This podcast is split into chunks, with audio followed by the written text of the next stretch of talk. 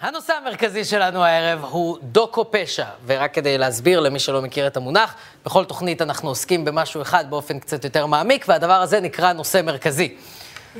והנושא המרכזי שלנו הערב הוא דוקו פשע או דוקו crime, ז'אנר דוקומנטרי ספציפי שבא לבדוק מהם התדרים הנמוכים ביותר של מוזיקת רקע שאפשר לשדר, ועד כמה אפשר להקהות את התמונה ושזה עדיין ייחשב ראוי לטלוויזיה.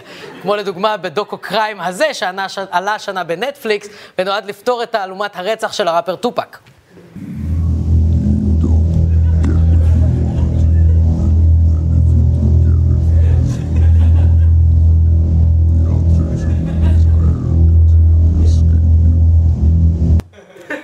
זה היה הוא בסוף? fuck! וואו! וואו! לא, לא ראיתי את זה בא. וחוץ מזה, דוקו קריים בדרך כלל מנסה לפתור מקרים שלא פוענחו, או לטעון שמערכת הצדק טעתה והרשיעה אדם בפשע שהוא לא ביצע. והז'אנר הזה צומח בפופולריות שלו בשנים האחרונות, באופן שמחייב אותנו לשאול האם מדובר במגמה של התעוררות אזרחית כנגד עיוורון של המערכת, או שמדובר במגמה מסוכנת שמכניסה אנשים לבלבול ומחשבות קונספירטיביות. עכשיו, אין בעיה עם קצת קונספירציות פה ושם. אני נגיד באמת משוכנע שחיים בינינו אנשי לטאה. הם פשוט בגודל של לטאות ולא מסוגלים לדבר, אבל הם עדיין מסתובבים בינינו כמו אנשים רגילים שהם לטאות. תפקחו את העיניים. אבל קונספירטיביות גדולה מדי כלפי מערכת הצדק יכולה להיות גם מסוכנת. כי אם יותר מדי אנשים מאמינים שאין קשר בין מעשה שאדם עושה לעונש שהוא עשוי לקבל, אז הכל שרירותי וכולם יכולים לעשות מה שהם רוצים. יש מושג במדעי המדינה שמתאר מצב כזה, זה נקרא חטיבת ביניים. ביניים, וזה לא גן עדן, לא גן עדן בכלל. וואו, זה מה ש... זה המחאה שהייתה כלואה בכם, זה לא גן עדן לאנשים ששוקלים 40 קילו ופחות. וזאת הזדמנות מצוינת לשאול את השאלות האלה עכשיו על דוקו קריים, בעקבות ההתפתחות האחרונה בפרשת תאיר ראדה, כשרומן זדורוב הגיש בקשה למשפט חוזר. תשע שנים אה, לאחר שנגזר עליו מאסר עולם בעוון רצח הילדה תאיר ראדה, זכרה לברכה, רומן זדורוב מגיש בקשה למשפט חוזר. לדברי עורך דינו, ירום הלוי, יש ברשותו ראיות חדשות המפלילות את הנערה א' ק' ומסירות את האשמה ממרשו. יש הרבה ראיות חדשות שמוכיחות חד משמעית גם שרומן לא רצח את המנוחה וגם לא יכל לרצוח אותה, והרבה ראיות חדשות שמוכיחות מאה אחוז מה שאני זועק כבר מספר שנים, שא' ק' רצחה אותה. אוקיי, okay, אני חושב שכולנו מסכימים שהשאלה הכי בוערת וקשה בפרשה הזאת עד היום היא איך לעזאזל אותה יד מחזיקה את המיקרופון של חדשות 12 ווואלה ניוז. מי? מי? מי הכתב השכונה שאמר, בשביל מה אני צריך ללכת? צחי מוואלה יהיה שם, לא, נו ואין לו מקום ביד, יש לו, יש לו יד גדולה שיהיה בריא. מי? עכשיו... אולי אף אחד לא שמע את הזעקות של עורך דין ירום הלוי על זה שמישהי בשם א' ק' אשמה ברצח שלכאורה הפילו על זדורוב, אבל אני בטוח שכולכם שמעתם על א' ק', A.K.A.A.K. תודה, התאמנתי על זה. היא אחת מהדמויות בסדרה צל של אמת, סדרת דוקו פשע שצללה לתוך פרשת העיר ראדה, והציגה תיאוריה אלטרנטיבית שאומרת שזדורוב הוא לא בהכרח הרוצח. עכשיו, אני לא הולך להיכנס למונולוג שמתווכח עם צל של אמת, הרבה עיתונאים ומשפטנים כבר סתרו את הטענות שלהם לפניי, אבל זה לא שינה הרבה. לפי סקר שהוצג בתוכנית הבוקר של קשת בסוף השנה שעברה, רק חמישה אחוז נקודה שלוש מהנשאלים מאמינים שרומן זדורוב אשם ברצח כמו שקבע בית משפט. זה מטורף, ומעבר לזה, בסקר אחר, 62 82% מהציבור קבע שהוא מתאים יותר להיות ראש ממשלה מאשר בני גנץ. אלה נתונים מדהימים, מדהימים. נתונים מדהימים, במיוחד הנתון הראשון מביניהם שבאמת פורסם. ואני לא מאשים את האנשים, כי ראיתי את הסדרה, וזה באמת די משכנע. אנחנו באנו מאוקראינה. הוא היה ילד ראשון שלי. כתינוק הוא היה שקט. נתן לי לישון בלילה. הוא היה ילד שמח. אני ורומן הכרנו. הבחור הזה מאוד הרשים אותי. אינטליגנטי, חוש הומור. אני לא קיבלתי את ההודעה שלו בהלם גדול. אני הספקתי להכיר מזה רומן, ואני ידעתי שלא הבינו אותו נכון. אני ידעתי שהוא לא מבין אה, על מה הוא מדבר ומה שואלים אותו.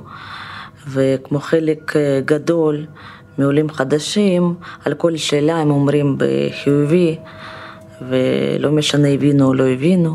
זה יום שהוא סיים את עבודתו כרצף, היה אמור לקבל את, אה, את המשכורת. הוא היה בעיצומם של הליכים לקבלת אזרחות ישראלית, ובאותו שבוע, באותו שבוע, נולד לו ילד.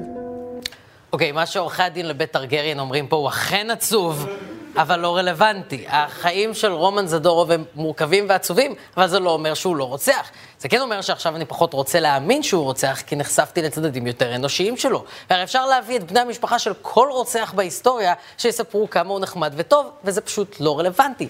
כל רוצח. כאילו... אולי חוץ מיגאל עמיר, שבני המשפחה שלו הם תימנים, ותימנים לא יכולים להגיד דבר טוב על בן משפחה. לא יכולים. לא יכולים. אני אספר לך על יגאל, היה ילד קשה כמו הדוד שלו עמרם, לא הולך לבית כנסת, לא מכבד את האימא שלו, כל היום רק כדורגל.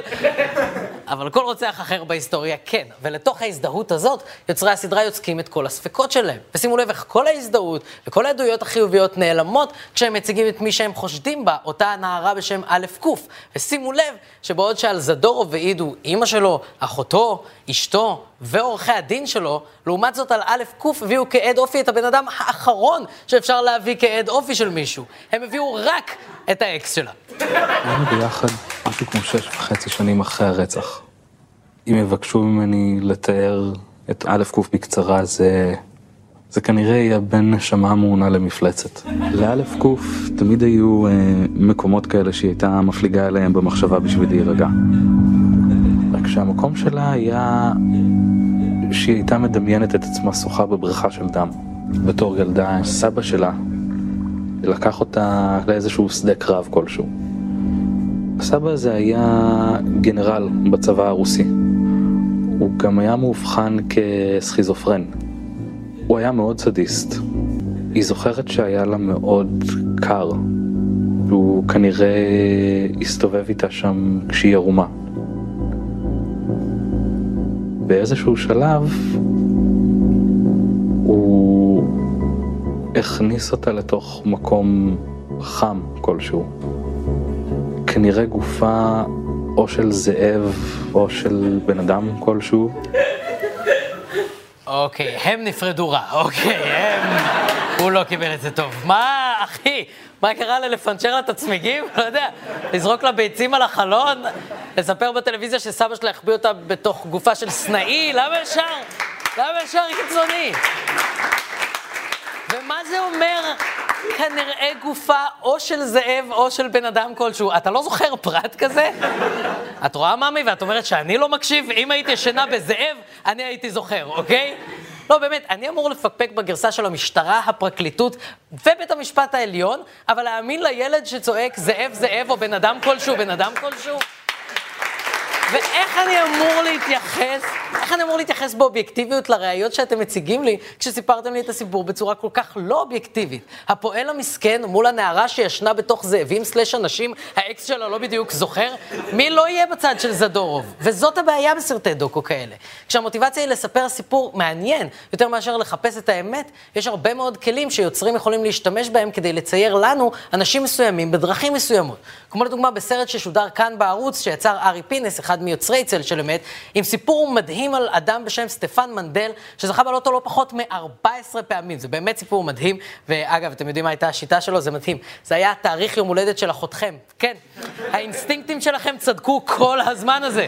ואותו סטפן מנדל נמצא כרגע בגלות באי ונוטו, באוקיינוס השקט, אחרי שבית המשפט הרשיע אותו בפרשה אחרת שלא קשורה ללוטו, אלא לאגודה שיתופית שהקים. וכשרואים את הסרט הזה, זה נראה כאילו מנדל הוא בן אדם תמים שנרדף על לא עוול בכפו. את הרעיון למיזם מחדש שואב סטפן מכפר קטן בספרד בשם מונדרגון, שהפך באמצע המאה שעברה לקואופרטיב שמגלגל כיום מיליארדי דולרים בשנה. הוא מחליט לייבא את המודל העסקי לארץ ומקים את מונדרגון ישראל, כשההשקעה הראשונית שמתכננת האגודה היא חכירת אדמות בוונואטו. יום אחד אנחנו קמים בבוקר ופתאום אנחנו שומעים שפרצו על האגודה מטעם הרשות ניירות ערך עשרות סוכנים והתחילו בחקירה של האגודה. החקירה נפתחה ברעש גדול והסיפור תפס כותרות. אבל מכל הפרשה הגדולה הזאת, והרעש והצלצולים, בסופו של דבר, מה שהחקירה הזאת הולידה, זאת עבירה של אי פרסום תשקיף. אחרי שאני ראיתי מה קרה עם הסקנדל ואיך שהם עצרו אותי, אמרתי לעצמי, אני לא יכול להישפט בארץ. זה נראה לי מאוד מאוד מפחיד, ואני לא באתי למשפט. אה, אוקיי, אז לא, אז אה, אה, אולי את רייל ביי קומבט? אתה רוצה, תשלח מישהו? מה?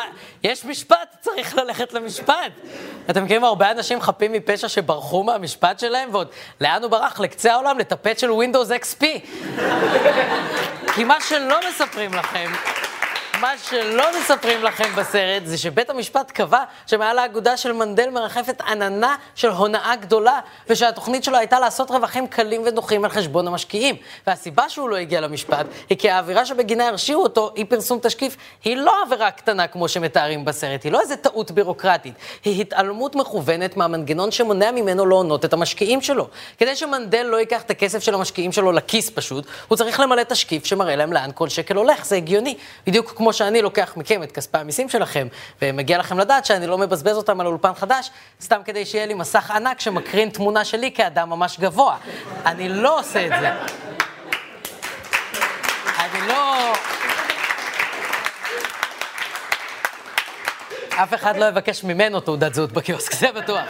הוא כן יכול לנסוע במעלית לבד. ומה שדפוק, זה שבסרט על מנדל התראיין רק הפושע עצמו ועורך הדין שלו. לא אף אחד מהרשות לניירות ערך, אף אחד מהמשקיעים שנדפקו ממנדל, אף גורם אחד שיערער על הסיפור שלו. וכשאף אחד ממערכת החוק לא נמצא שם כדי להגן על עמדת המערכת ולהסביר אותה, האמון של הציבור בחוק נשחק עוד טיפה. כי עכשיו החוק הוא מי שרודף סתם אחרי איש זקן בן 80, או פועל עולה חדש שלו, דובר עברית.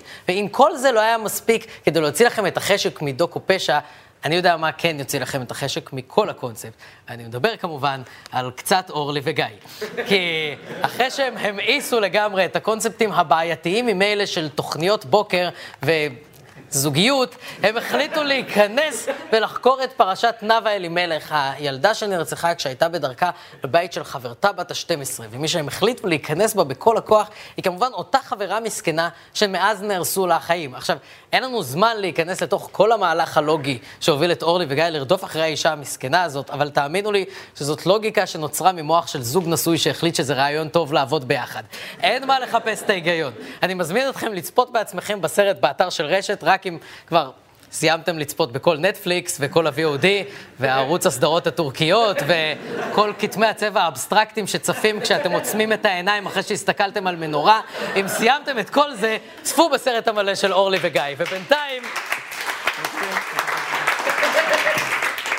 ובינתיים, הנה סצנה שמוכיחה שלאורלי וגיא אין שום יכולת להפעיל שיקול דעת, שדוקו פשע זה ז'אנר מסוכן, ושאנחנו המזרחים לא מסוגלים בשום תנאי לנהל שום שיחה בחדר מדרגות בלי להזמין בסוף את הדובר הביתה.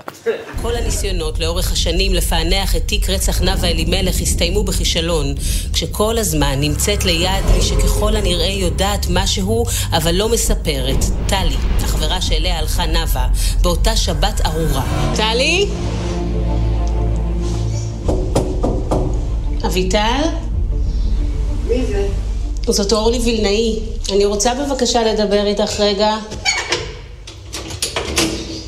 תקשיבי טוב, כן. אל תטרידו אותי, איך השגתם את הכתובת? וחלילה, אנחנו לא, לא מטרידים. אתם כן מטרידים. אני כולי רועדת, אתה לא תשאל אותי שום שאלה. למה? מה אתם רוצים? מה? כפרה, אם הייתי יודעת משהו לפני שלושים וכמה שנים, בטח ובטח ובטח שהייתי מספרת. את היית אז קטנה, ויכול להיות שפחדת לשתף. הילדה הלכה לאיבוד איפשהו בדרך, למה אני הקורבן? אני רק מנסה להבין שורה תחתונה של משהו. טוב, בואו תיכנסו, זה לא, זה גועל נפש ככה לעבוד.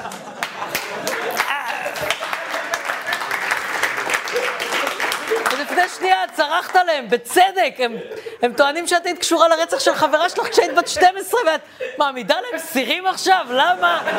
אנחנו כל כך אוהבים הכנסת אורחים, אוף. ותראו עד כמה אורלי וגיא מרשים לעצמם בכזאת קלות להחליף את המשטרה, גם במחיר של עוגמת נפש לאנשים שלא עשו כלום, פשוט כי זאת האווירה. האווירה היא שאי אפשר לסמוך על אף אחד חוץ מתוכניות טלוויזיה. אין משטרה, אין בית משפט, יש רק סיפורים מרגשים ומפחידים. עזבו, בואו נקצר תהליכים, נעשה עונה של נינג'ה ישראל עם פושעים מורשעים. אתם לא ראיתם כלום עד שלא ראיתם את הנס המדרגות עושה את הסטפר, והסכנה, הסכנה, היא עושה את זה מדהים, מדהים. והסכנה היא שהמצב הקונספירטיבי שמתארים יוצרי הסדרות האלה, שבו למשטרה, לפרקליטות ולבית המשפט יש מניעים נסתרים ושקריים, המצב הזה משרת בדיוק את האנשים שרוצים שנפקפק במערכת החוק ובהחלטות שלה. אם זה ראש הממשלה שחשוד בפלילים, אם זה שר המשפטים, או במקרה המאוד בוטה הבא, אביגדור ליברמן, שאשכרה גייס את אימא של תאיר רדה לקמפיין שלו נגד רשויות החוק. אביגדור ליברמן עשה את דבריו, לאחר מכן יוליה מלינובסקי. ואז אילנה רדה. אזרח מן השורה, חייב לציין שדעתי מאוד מאוד לא נוחה מכל מה שראיתי ושמעתי, ואני חושב שיש יותר מדי שאלות ויותר מדי ספקות, לא רק אצלי, אלא לכל אזרח ואזרח, וראיתי שאפילו אצל השופט עליון בדימוס גם היו ספקות. וכשיש ספקות בנושא כה... כה עדין, אי אפשר לעבור על סדר היום. וכמה שהזמן עובר ככה יש יותר ויותר ספקות. ולכן אני לא רואה שום דרך אלא לפתוח את החקירה מחדש. יאללה, אולי נגלה שא' ק' הרגה את העדים שלך. זהו, אנחנו סיימנו, תודה רבה, לילה טוב.